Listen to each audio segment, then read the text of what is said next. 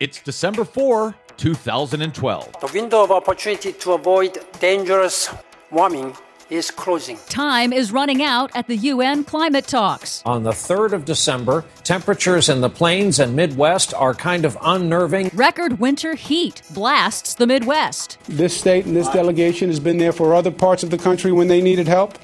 Uh, and we expect the same. In the midst of so called fiscal cliff talks, New York asks for disaster funds, plus cannibal lobsters.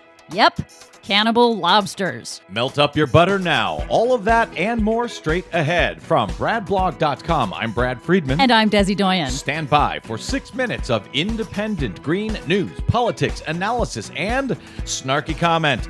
Today's snarky comment courtesy of physicist Richard Alley, who asks, how many climate change deniers does it take to change a light bulb? I don't know, Brad. How many climate change deniers does it take to change a light bulb? None. It's a natural cycle. It'll just turn back on. This is your Green News Report.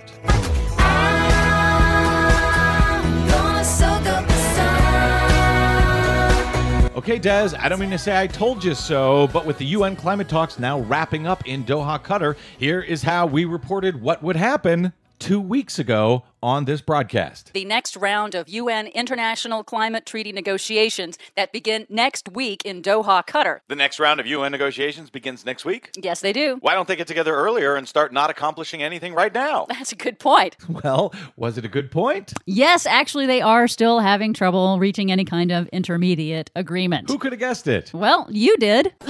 Leaders of the world! Leaders of the world! It's time to commit! It's time to commit! Climate justice! Climate justice! Climate justice! Climate justice! Amid what was said to be the first ever protest of any kind in the tiny oil nation of Qatar, time is now running out to make measurable progress at the UN climate talks going on right now in Doha. High level government ministers have now arrived to attempt major intermediate goals on the path to a comprehensive treaty in 2015. They're looking at trying to extend the Kyoto protocols that expire in December and increase funding of the Green Climate Fund, where rich nations assist poor nations with adapting to the accelerating impacts of climate change. But that window is closing, as UN Secretary General Ban Ki moon warned on Monday. Climate change is a growing crisis. The window of opportunity to avoid dangerous warming is closing. It is not too late, but our actions need to match the scale of the challenge. Secretary General Moon noted a new report showing levels of atmospheric carbon dioxide are now at record highs, with China now the world's biggest emitter overall, jumping 10% over last year's emissions, meaning that without action, the world is now on track to lock in global temperature rise of at least 4 degrees Celsius or higher by the end of this century. That equates to about 9 degrees Fahrenheit, double the 2 degrees Celsius warming that is generally considered the danger threshold by climate scientists. Another study shows that melting of the Greenland and Antarctica ice sheets has accelerated three times faster than it was just 20 years ago and sea levels are now projected to rise three feet or more by the end of this century if no action is taken. Rising sea levels mean stronger storm surges, meaning more expensive disasters now, as New Yorkers found out with Superstorm Sandy.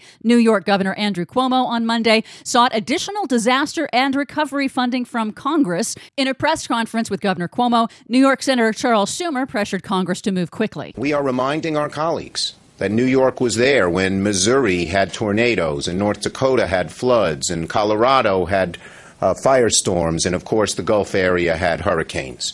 And now we need you. The governors of New York and New Jersey together are requesting over $80 billion in federal assistance for recovery and to prepare the region's crucial infrastructure to withstand future storms and sea level rise. Meanwhile, an outbreak of record warm weather is bringing summer in winter to the Midwest. Again. 40 states having highs this afternoon. 10 to 30 degrees above average. We had 200 records set over the weekend. Today, more records went by the wayside. This is exactly what we saw last winter. Indeed, it is. And while people enjoy the warm weather in winter, the drawback is warm winter means little snow, and like last year, will deepen the already deep drought across the Midwest.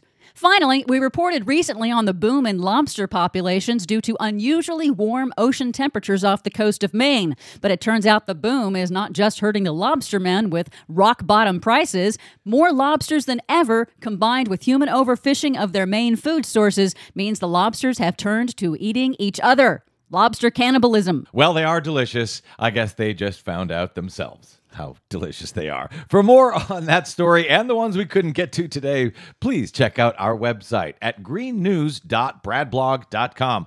While you're there, please consider a donation to help sponsor the Green News Report. We rely only on you to stay on your public airwaves. You can download our broadcast anytime via iTunes, listen to us on your mobile device via Stitcher Radio, follow us 24 7 on the Twitters, and find us and like us on the Facebook. From bradblog.com, I'm Brad Friedman. And I'm Desi Doyen. And this has been your Green News Report.